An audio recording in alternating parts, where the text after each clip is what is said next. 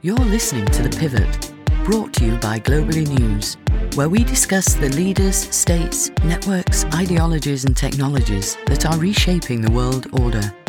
Visit our website at globally.news. That's globe, L-Y, dot news.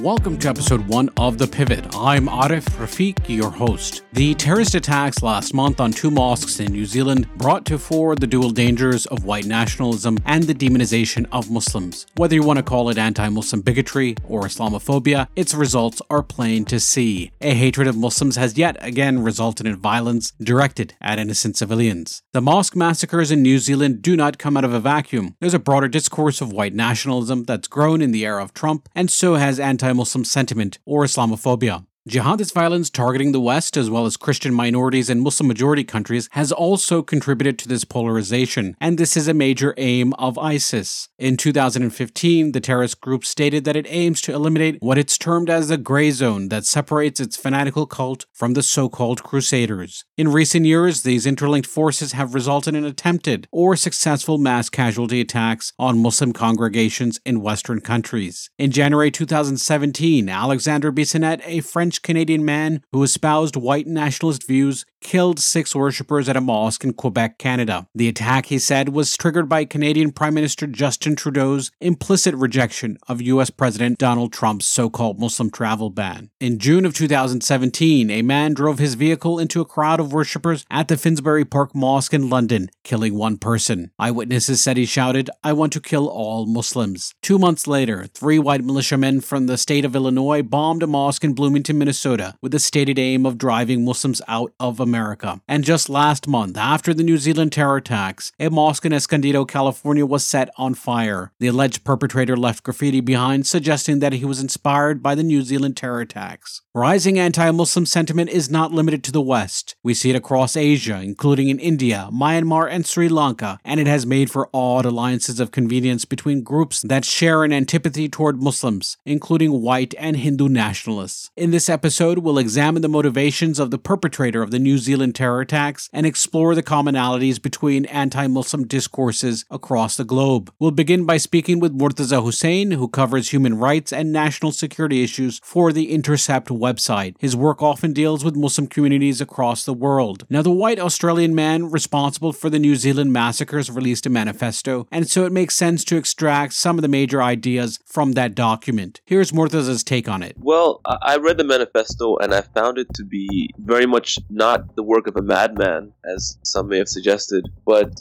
a very coherent expression of white nationalist thought and ideology. Uh, this uh, individual was motivated by a particular theory known as the Great Replacement Theory, which posits that white people in Europe and North America are being consciously replaced by immigrants from Africa, Asia, and Latin America as a specific uh, racial policy to change the demographics of their countries and effectively eliminate them as a category of people. Now, the Great Replacement is an absurd conspiracy theory, but it does have currency in the margins of the intelligentsia in Western countries, and it has been leveraged by alt right extremists who've translated its basic components into memes and YouTube videos, which is perfect for a generation that perhaps no longer reads books. Here's alt right provocateur Lauren Southern it up on her YouTube channel. The Great Replacement is a term coined by French writer Renaud Camus referring to what he views as the irreversible overthrow of France and its culture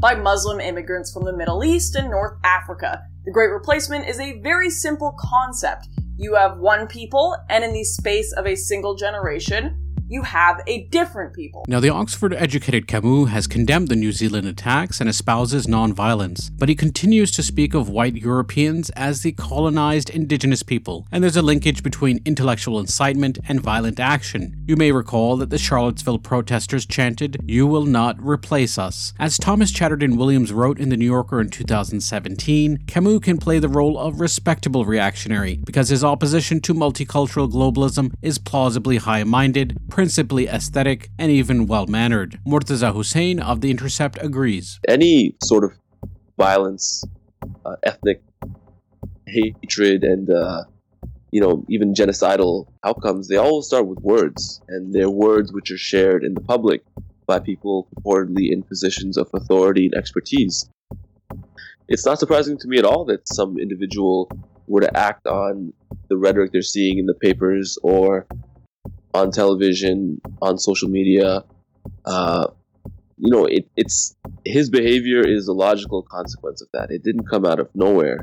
And certainly there are these very fervent communities in the dark corners of the internet, but I don't think you have to look there to find where this inspiration came from. And even those communities, their information comes from, they're not original reporters.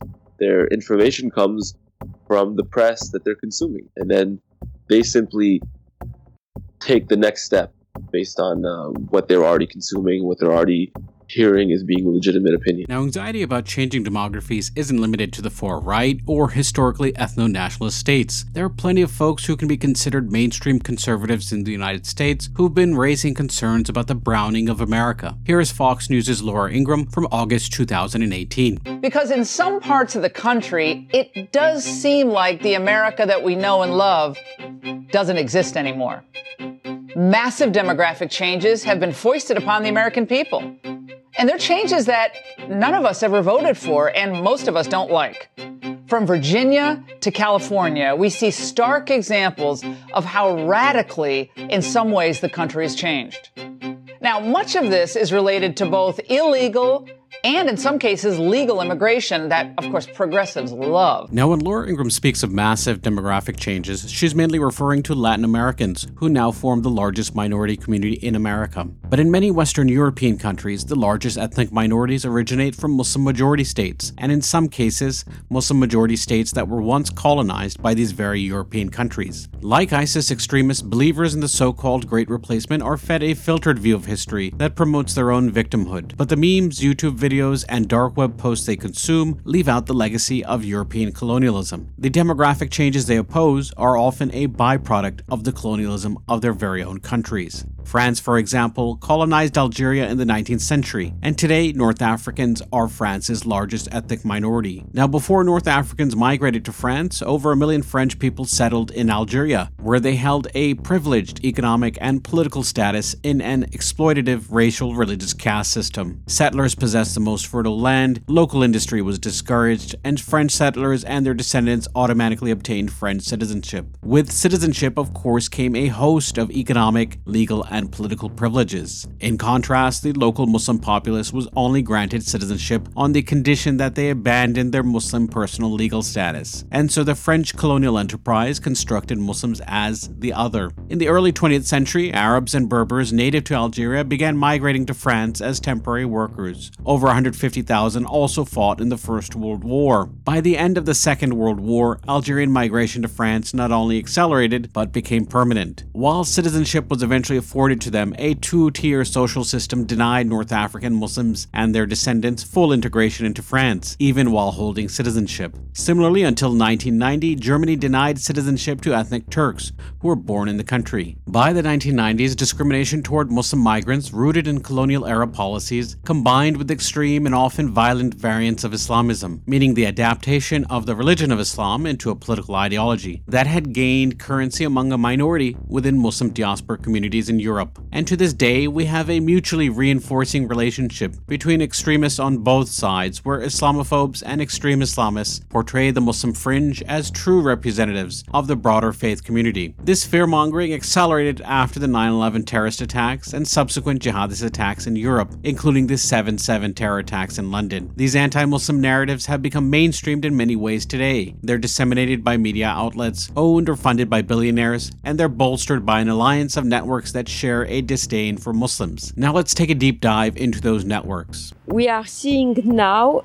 a return of the laws of jihad and of the laws of dhimmitude. Either non Muslim civilization, let us say the West, the Judeo Christian civilization, will disappear and be Islamized, or they will fight in order to survive this challenge. So that was audio of an interview with British writer Bat Ye'or on Israel's Arutz Sheva television. For decades, Bat Ye'or has raised hysteria over the prospects of the formation of what she calls Eurabia, a Europe dominated by Muslim peoples. Though lacking scholarly rigor, her ideas have been embraced and propagated by extremists, including Norwegian terrorist Anders Breivik and scholars at right wing think tanks, including Daniel Pipes of the Middle East Forum. Daniel Pipes is a key node in a network of think tanks, astroturf organizations, and alternative media outlets that aggressively promote the narrative that ordinary Muslims are part of a subversive campaign to bring down the West from within. Daniel Pipes is the son of late Sovietologist Richard Pipes, who played an influential role in America's previous long ideological war. Richard Pipes was a major critic of detente with the Soviet Union, so he was a Cold War hawk. In 1990, as the Cold War came to an end, the younger Pipes founded the Middle East Forum think tank, which was aimed at waging the next long ideological war, the one with Islamists. And in the wake of the First Intifada, Pipes also sought to combat the Palestinian movement for self determination, which had gained legitimacy in the West. Over the years, Pipes has been consistent in advocating hardline policies toward the Palestinians and opposing the political empowerment of American Muslims. Pipes has called on Israel to seize the land of Palestinians and destroy their will to oppose the occupation. He's warned of growing numbers of brown skinned peoples cooking strange foods and maintaining different standards of hygiene in the United States. And he said that the presence, increased stature,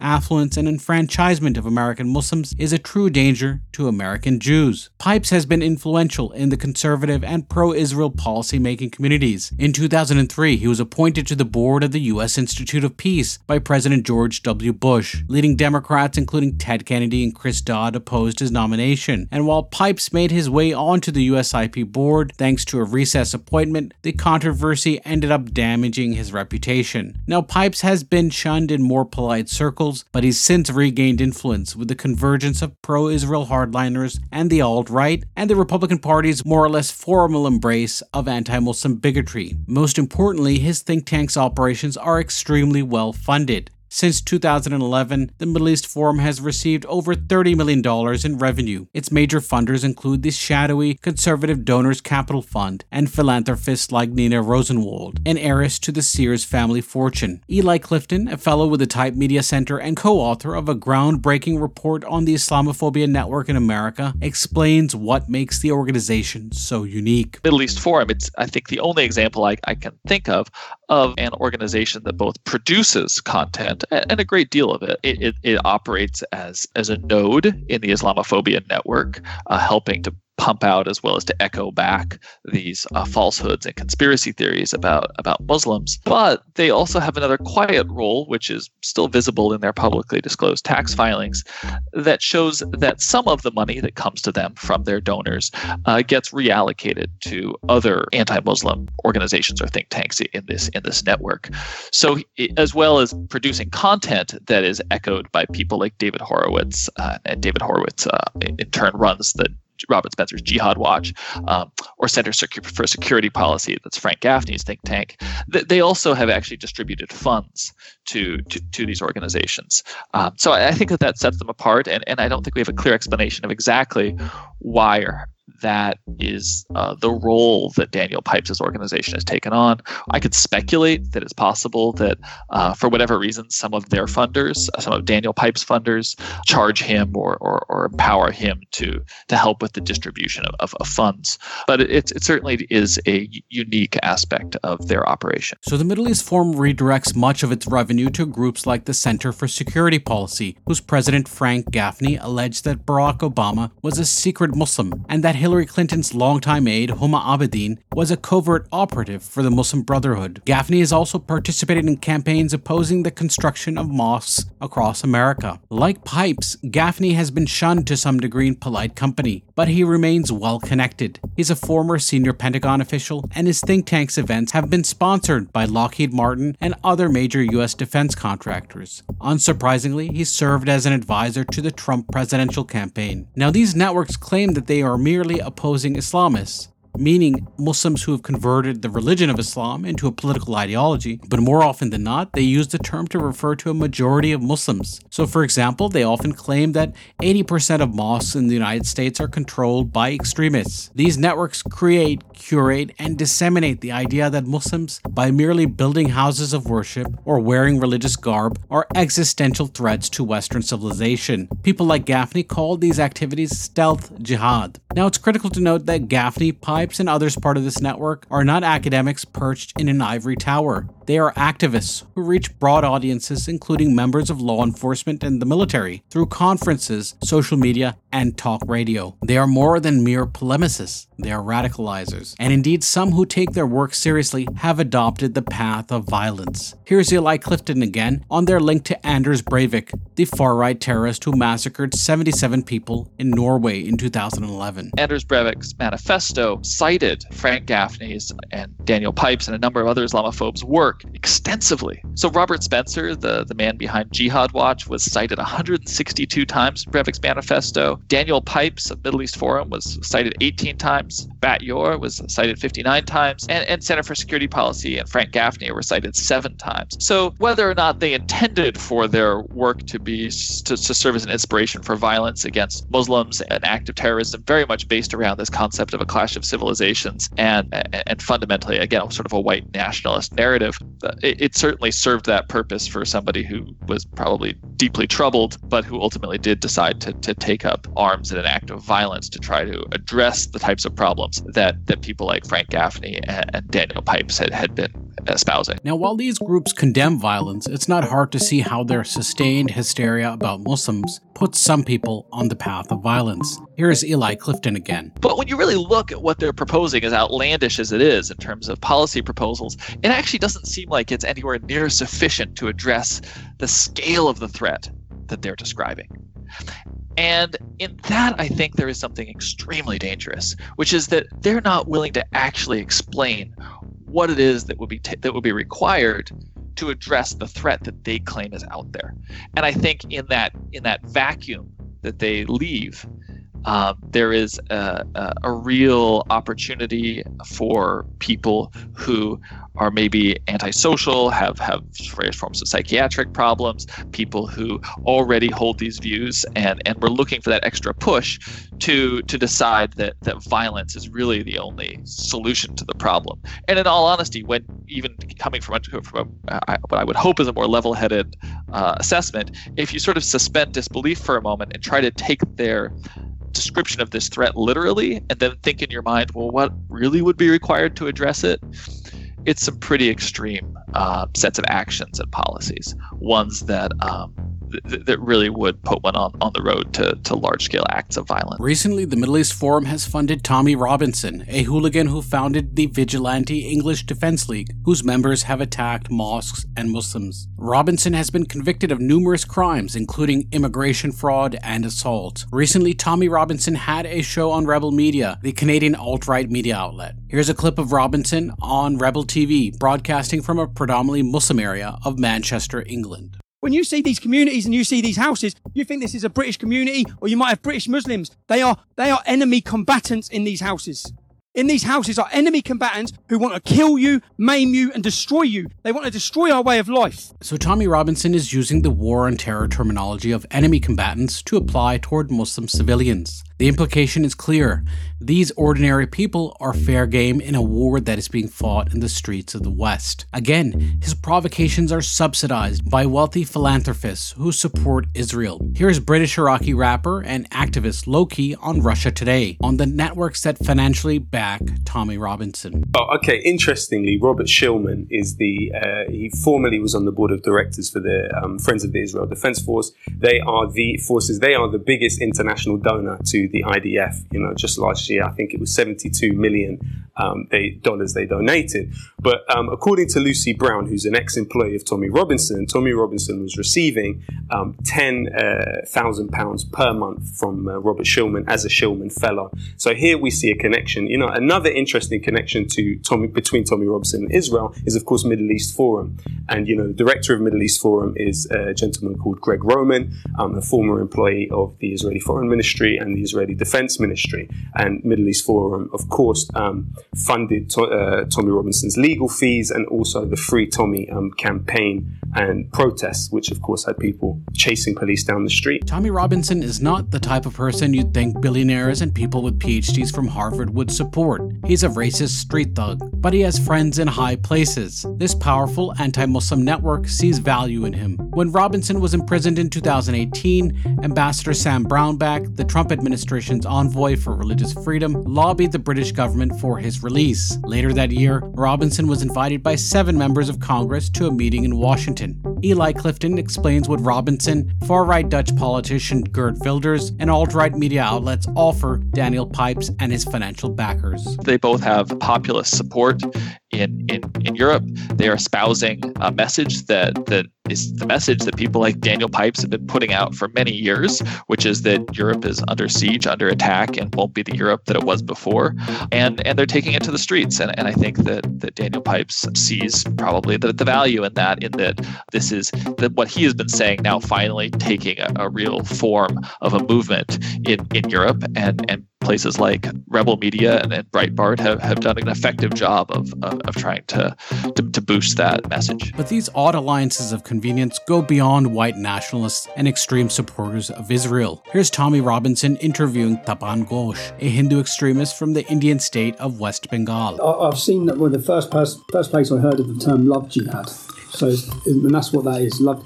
It's mad because in this, in our country, we have a mass scandal going on, which is grooming. Right. And t- tell me about what you've seen with that in India.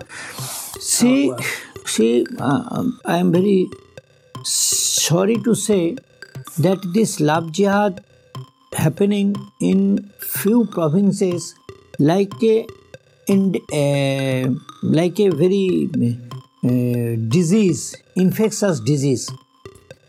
Sadly, in our Hindu homes, the there are uh, they are religious. There is religious uh, training, rituals, etc. But uh, but the Hindus are not taught about the evil design and intention of the Muslims.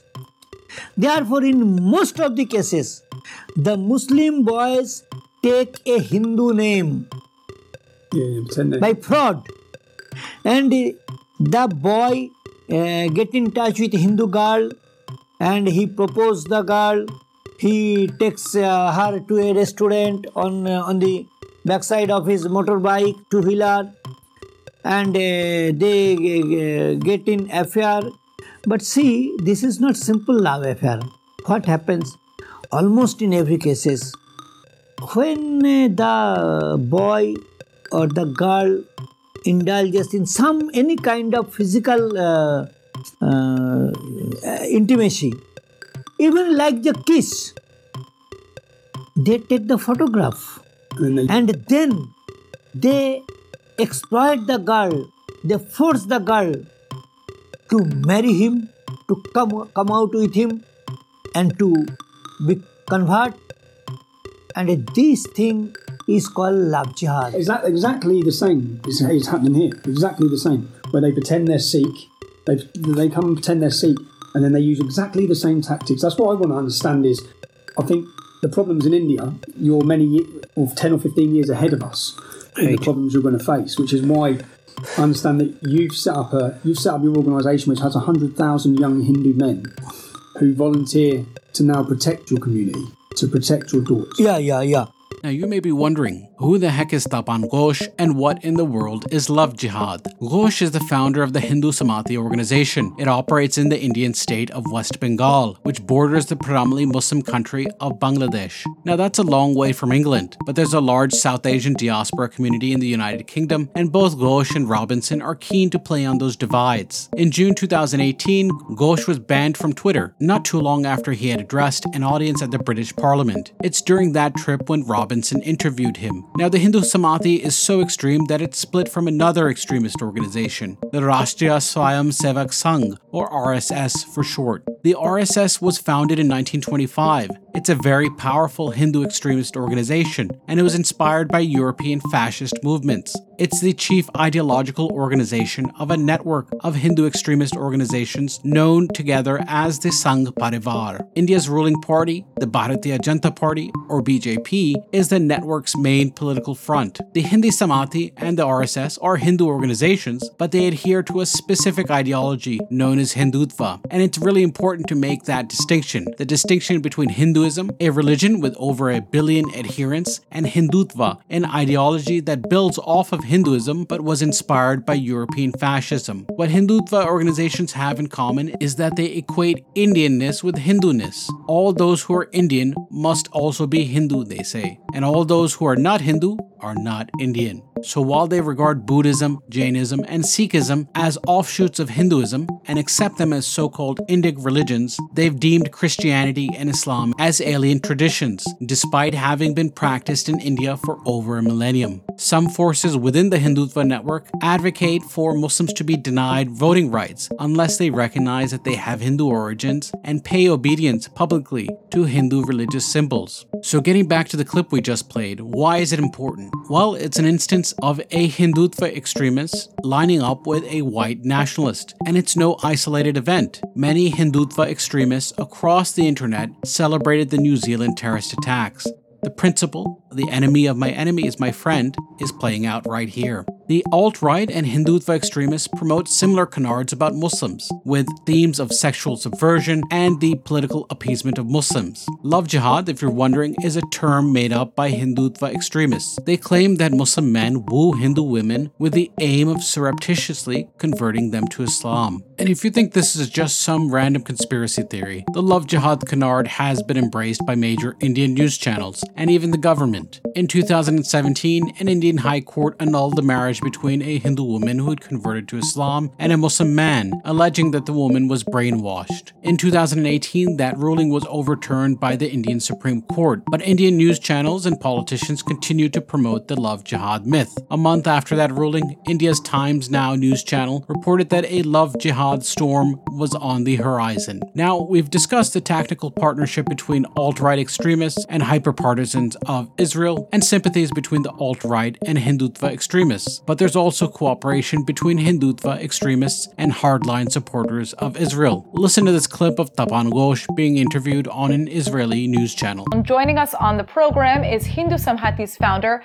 Tapan Ghosh. Thanks for Shalom, joining us. Shalom, Namaste. Shalom, namaste. All right, so let's begin with, you know, kind of the issues that your community has been dealing with on the border with Bangladesh. How does this compare to, to some of the struggles that Israel has? See, Israel is encircled by the Islamic countries. Uh, but in our West Bengal, our eastern neighbor is an uh, Islamic country, Bangladesh. And continuous infiltration, Muslim infiltration happened to not uh, to our West Bengal and also to other parts of eastern India because there are there are porous border no strict border, no strict border fence, etc. So while all politics is local, geopolitics and social media are catalyzing a transnational brand of anti Muslim bigotry or Islamophobia. Some might call it intersectional. Here is Eli Clifton on how limited, though not insubstantial, resources can drive these networks of people together using social and alternative media. The fact that something like Breitbart Rebel Media can exist and be relevant is largely not a product of how they were funded or the amount of money floating around in the space. It's largely a product of uh, how people consume news, the dissemination of news through social media, the collapse of fundamentally sort of critical thinking about how we consume our news, as well as then you know these technologies allow us to to target where uh, certain types of messages, certain types of content get get promoted through Facebook. Um,